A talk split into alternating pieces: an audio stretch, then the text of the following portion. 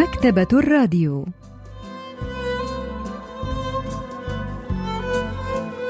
أهلا وسهلا بكم في حلقة جديدة من البرنامج الأسبوعي مكتبة الراديو الذي نستعرض من خلاله كتابا جديدا كل أسبوع. واليوم سوف نستعرض قصة الجانب الآخر للكاتبة كيم إيران لحظات ونوافيكم بالتفاصيل.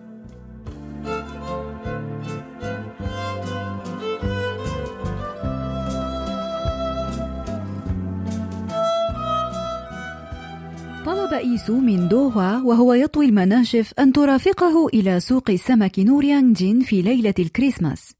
قالت دوهوا: نوريانغ جين؟ نعم، فجمعية الأسماك هناك. ولكن إذا ذهبنا في ذلك اليوم سيكون المطعم مزدحما وسيجعلوننا ندفع ثمنا أكبر من الثمن الأصلي. أعرف شخصا هناك وقد وعدني أن يضمن لي صفقة جيدة وأوصاني بأن أذهب. نشرت قصة الجانب الآخر للكاتبة كيميران عام 2016 وهي قصة تدور حول ما حدث لدوهوا وإيسو في ليلة الكريسماس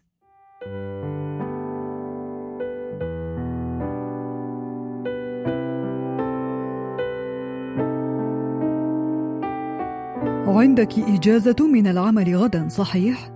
هكذا قال وهو يلف الغطاء عليه فقالت نعم لكن يجب أن أذهب إلى العمل بعد غد. نظرت دوهوا إلى قدميه اللتين برزتا من تحت الغطاء. كانت تربت عليهما أحيانا قبل أن تغادر المنزل وكانت تمسك بهما في يد وتداعب أصابعه باليد الأخرى. حملقت في قدمي حبيبها اللتين طالما صاحبتاها إلى أماكن كثيرة ولكنها استدارت دون أن تفعل أي شيء. قال بالمناسبة سوف أخرج اليوم. إلى أين؟ إلى تيان كي أحضر زفاف وونسوك أومأت برأسها ثم غادرت المنزل. حين امتلأت رئتاها بالهواء المنعش في الخارج بدأ الدم في عروقها يجري بسرعة أكبر. كان شعورها أقرب إلى التحول إلى شخص آخر منه إلى الشعور بالراحة أو التحسن. سأقطع علاقتي به الليلة بلا شك. ولكنها قضت الشهرين الماضيين في التفكير في إنهاء علاقتها به. كانت دوهوا تعمل مراسلة مرور في مركز الشرطة المحلي. هذا هو تقرير المرور حسب الساعة. في ذلك اليوم ذهب إيسو إلى تيان كي يحضر زفاف صديقه. وصل إلى محطة الحافلات الكبيرة في سيول بعد التاسعة مساء. ولكن صديقه اصطحبه إلى حفل ليلي متأخر غادره في الخامسة فجرا وركب سيارة أجرة إلى منزله.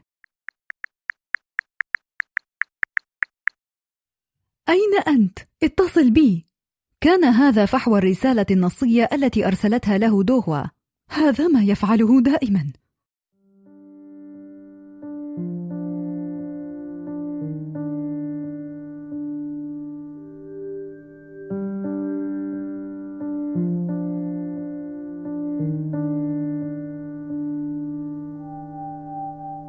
كلما استجمعت دوهوا شجاعتها لتنهي علاقتها به حدث شيء ما مثل أن يحصل هو على مقابلة عمل أو تحصل هي على ترقية أو يكون عيد ميلاده أو يمرض أحد ما.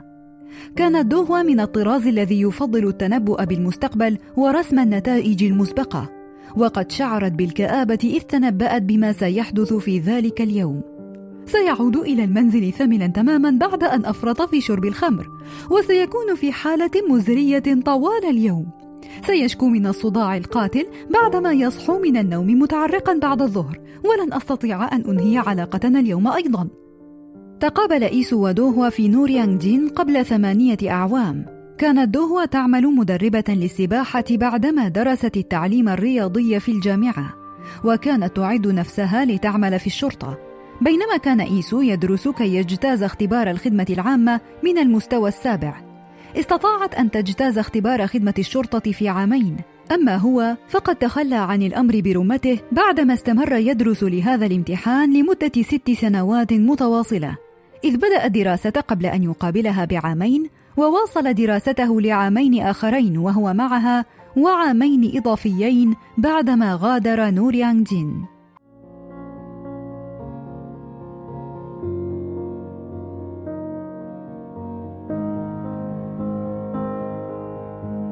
كانت هي أكبر الأسباب التي جعلت إيسو يتخلى عن فكرة الاختبار.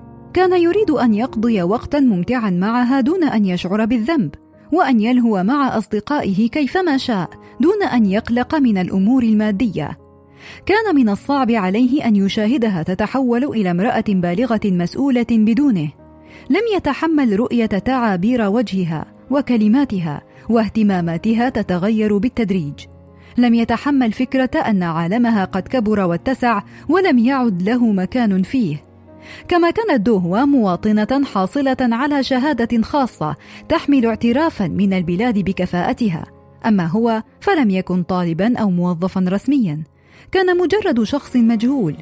ما إن بدأت دوهوا عملها حتى راحت تطيل الحديث في صعوبة العمل في منظمة.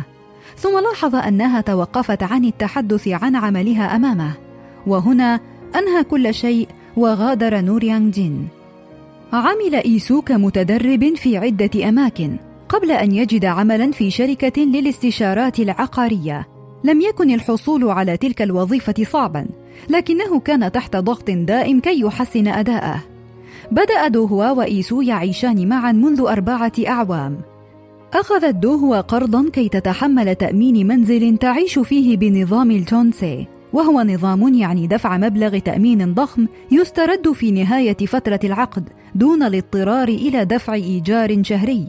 لكن القرض لم يكن كافيا لأن تأمينات الجونسي تكون ضخمة للغاية فأقرضها إيسو جزءا من المبلغ وانتقل للسكن معها.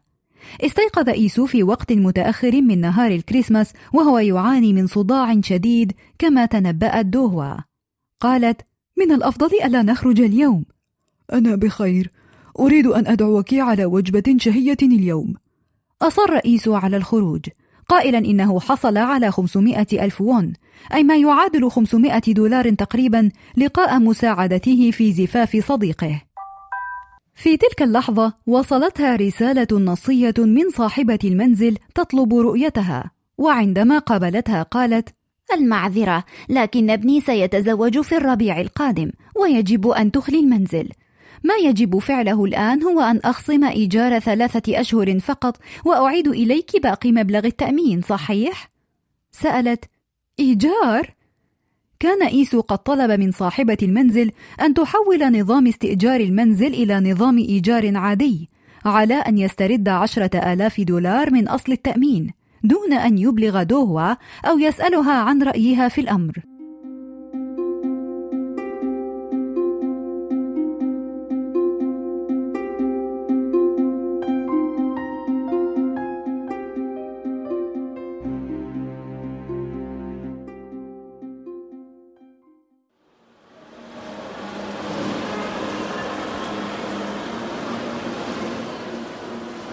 ضل طريقهما أكثر من مرة لكنهما استطاعا أن يصلا إلى المطعم الذي يعمل فيه صديق إيسو أخيرا. وعندما وصل وجد أن شخصا آخر غير الصديق المذكور كان يعمل هناك. ولكن إيسو طلب وجبة بحرية شهية دفع فيها 250 دولارا.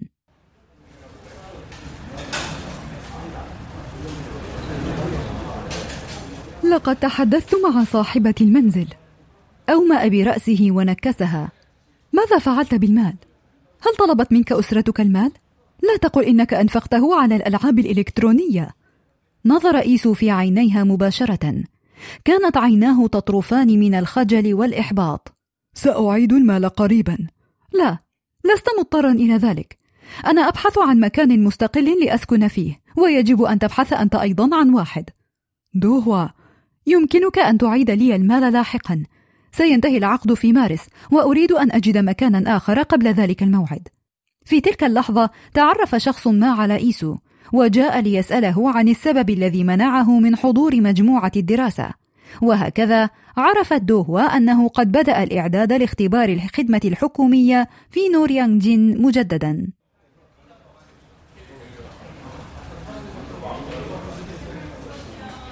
كنت تأتي إلى نوريانغ جين كل يوم بدلا من العمل؟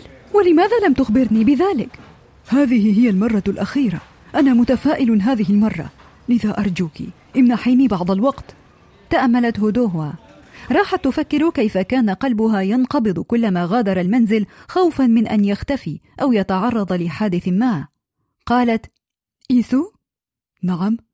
أنا لا أريد أن أنهي علاقتنا لأنك لا تملك المال أو لأنك لم تستطع العمل كموظف حكومي. أو لأنك أخذت جزءا من مبلغ التأمين. لكن شيئا ما داخلي قد اختفى ولا أظن أنني أستطيع أن أسترجعه من جديد.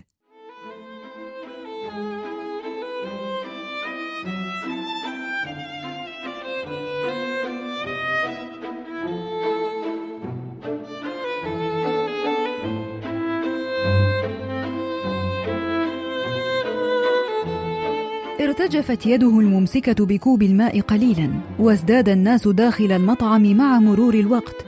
ارتفع الضجيج إذ راح كل من المتحدثين داخل المطعم يرفع صوته كي يسمعه محدثه وسط ضوضاء الآخرين. وكان إيسو ودوهوا فقط هما الصامتان. أخبرته أخيرا أنها لا تريد أن تراه. البروفيسور بانغ مينهو أستاذ الأدب الكوري بجامعة سيول الوطنية يحدثنا عن ذلك. 있을 법한 인물 설정이라고 생각을 했어요. الشخصيات في القصة يمكن تصديقها بسهولة. فلا يوجد في العالم أناس أخيار فقط أو أشرار فقط.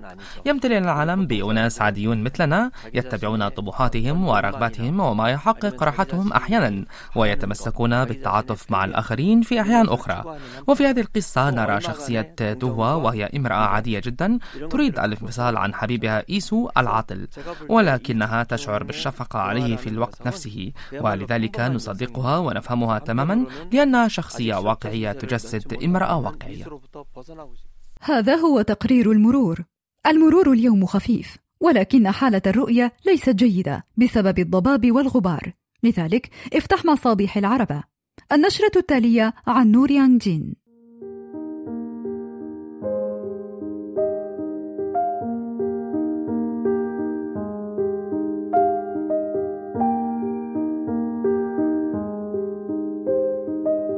ارتجف صوتها للحظة حين نطقت كلمة نور جين إذ شعرت أن شيئا ساخنا يتصاعد في حلقها.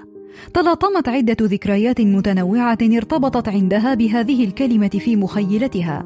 تذكرت وجه حبيبها الذي قضى سنوات عديدة في حي نور جين بسيول دون أن يستمتع بجمال فصول السنة.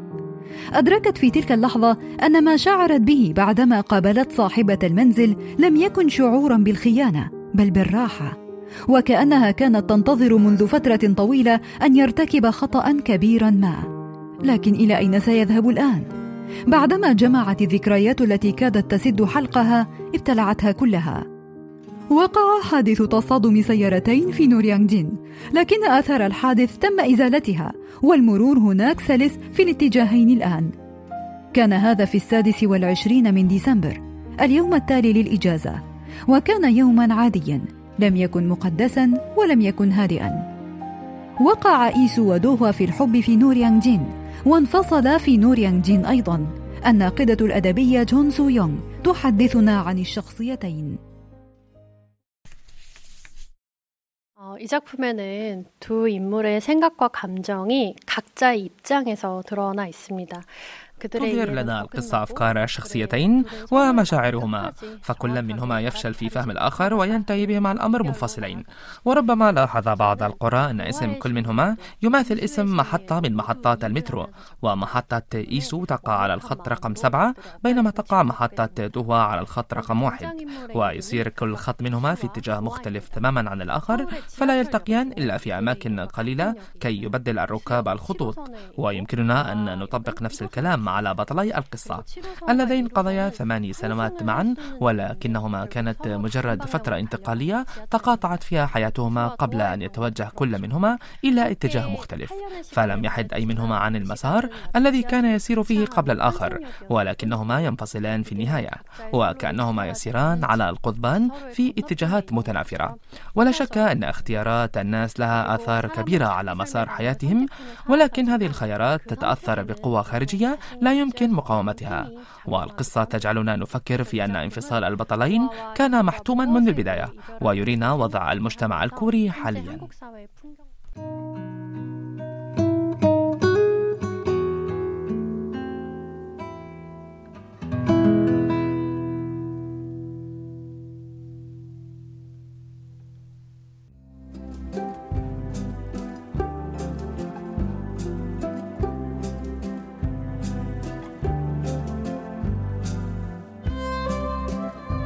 استعرضنا معا قصة الجانب الآخر للكاتبة كيم إيران.